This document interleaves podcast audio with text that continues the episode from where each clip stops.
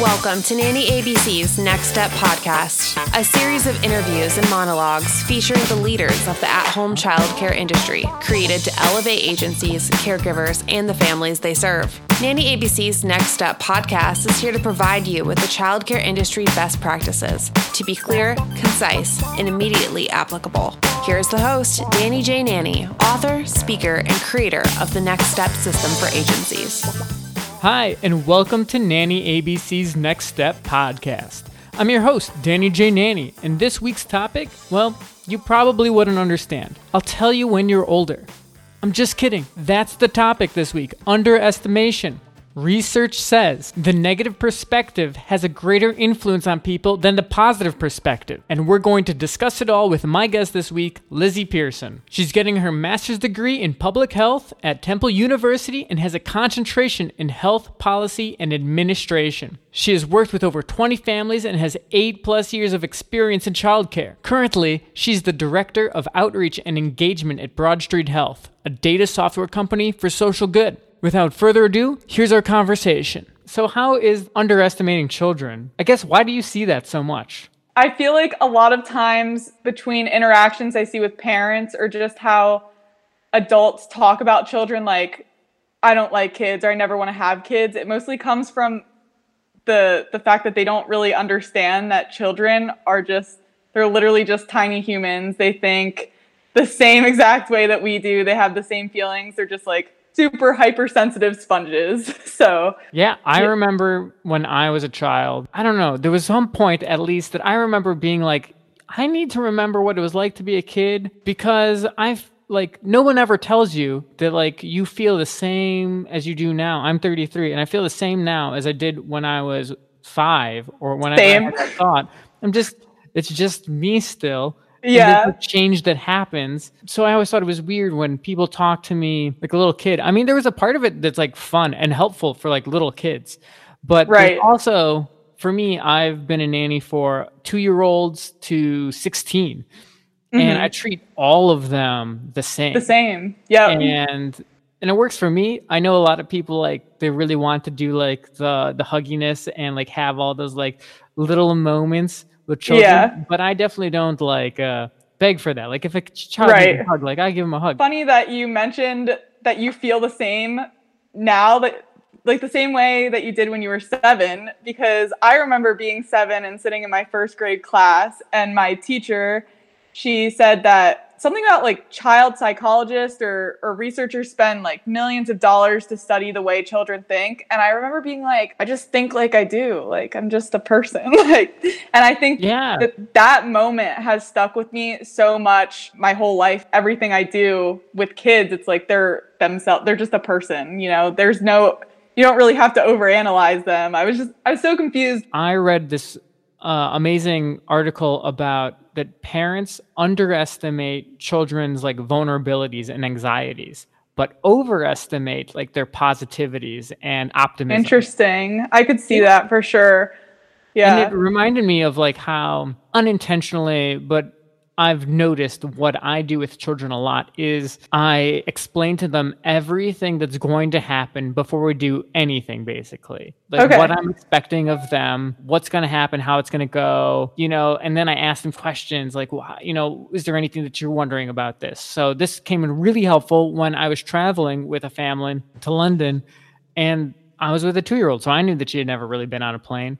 Right. And okay, this is what's going to happen. This is who we're going to talk to. This is how we got to act and behave in our seats and this, mm-hmm. you know, and just like explaining it all. So when she got to that moment, that she would be like, this is how it is. Right.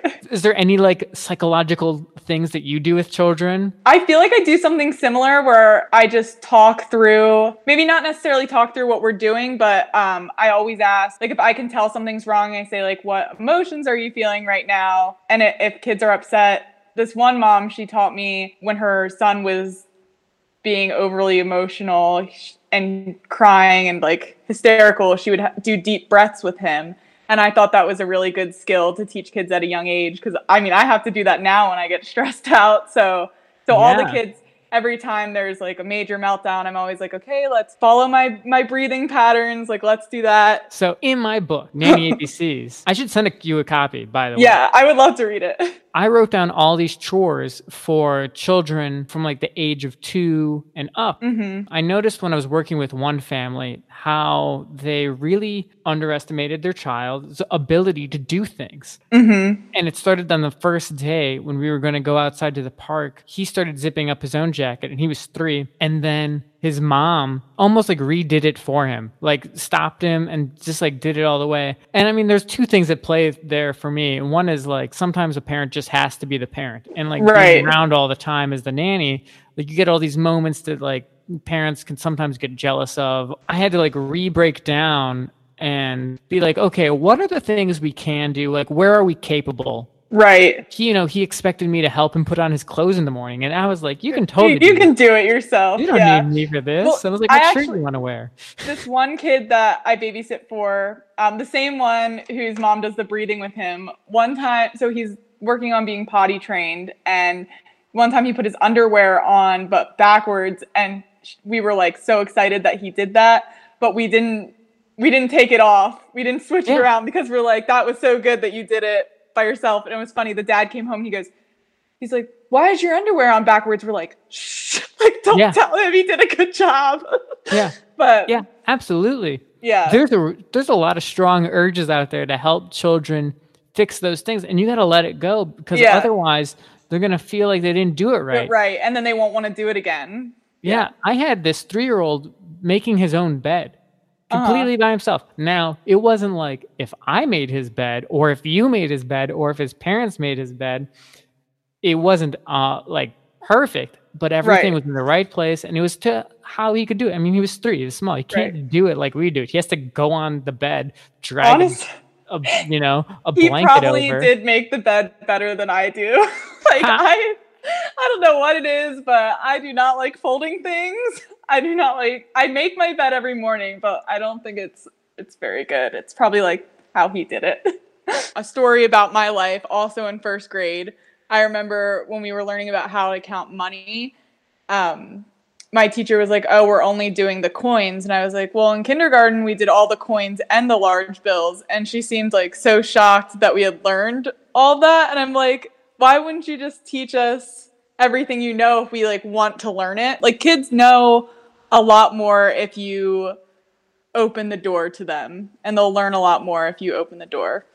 And I think a lot of times, like parents or teachers might think that something's too advanced for a student or a kid, but in reality, it's like it's only as advanced as you make it. Like if you sit there and explain a concept to a kid, they will probably understand because they're they're sponges. like they know everything. Yeah, and you can angle any conversation to be to fit where they're at. It yeah, to be age appropriate. skill. Yeah, Yeah. it takes skill to do that. Not everyone's capable of on the fly knowing how to have a conversation about X, Y, and Z. But Mm-hmm. it's definitely doable, and you definitely should give it a try. If you, Right. it's more important to give that a try than to say like you're Nah, not ready for that, yeah. or yeah, X, Y, Z. You'll learn it when you're older. Like you'll figure this out when you're older. That was the worst thing I ever heard when I was a kid. I was like, when am I gonna be old enough to learn how to do that? You know what I mean? Like, when Yeah, do I it- get to do it? It's like potty training. Like if a child shows interest in it, it's time to really start working Yeah. on that. And if a child asks a question, it's time for you to answer it, no Right. matter where they're at or what where you think they're at. I mean, like that's the whole thing is underestimating them. right? Yeah. They're they're ready for it. They're ready to go. Yeah. Yeah, I mean that all goes back with like expectations and where if they know what you expect of them, they're gonna try to deliver that. They want Right. I know it sounds so stupid, I think, to people when you say that like they want to please you, like they want to be a part of that. But it's true. Like you Yeah. no one actively wants to hurt somebody else's feelings. Nobody actively Right. wants to be on somebody's bad side. So Right. Everybody is always there's a part of everybody that's in this like I want to please you. Like I want to listen. I want to do all these Right. I want to have fun. Them, yeah, if you don't give them the ways to please you or to make things happen that you're expecting of them, it, they're not going to do it. Right. And they can't read your mind, and they don't. you know, they don't know what they don't know. Like you just have Mhm. to tell them this is what you're expecting. And that's really funny with what you were just saying because it reminds me of underestimating a child by giving him too many times. He had a swimming lesson at four o'clock, and it was like three o'clock, and we had to leave at three thirty. And he was like, "Can we watch an episode of Winnie the Pooh?" And so I was like, I'm usually like, no, because I don't really do any like watching. Of Yeah. There's only two reasons that I'll watch, I'll stop and watch is if the child is sick or if I'm sick. Is the only Yeah. two times where that will happen. But his mom was walking through the room. She was like, Danny, I don't care. If you guys want to watch an episode, like that's fine. Like I don't care. It's not Yeah. you think anyway. So I was like, all right, well then we'll do it. So I'm looking for one and we find a movie of Winnie the Pooh. There's no episodes, right? So Oh gosh, I can see where this is going. so I tell him like, you know, this is a movie. It's not going to finish in the, the time that we have, but I'll start it if you want. So what do you want to do? And he's like, let's watch it. And so like we're watching it and we had like 10 minutes before we need to go. So it's 10 minutes. We need to shut this off soon. I'm just letting you know. And he's watching and he's like, okay. And then it gets to five minutes. And I'm like, just so you know, it's five minutes left, and then we had to turn this off. And it got to like two minutes, and I said, it's two minutes, and he just turned, and he's three, and he said, Danny, I get it. Whoa. I had never heard like a three would be like, remotely like that. And I that's was so like, wow, funny. he, I really took this like I underestimated where Yeah. he was. I thought he needed all these times because I thought you were- before he did. Right. I thought you were gonna say that that it was because I feel like for me in that situation, a kid would have a temper tantrum if I was like, "All right, time to turn off the TV," and it's like, "No." But that's I mean that's really good that that he knew what his boundaries were. So Do you have any tip that you can think of a grand helpful solution for to avoid underestimating children?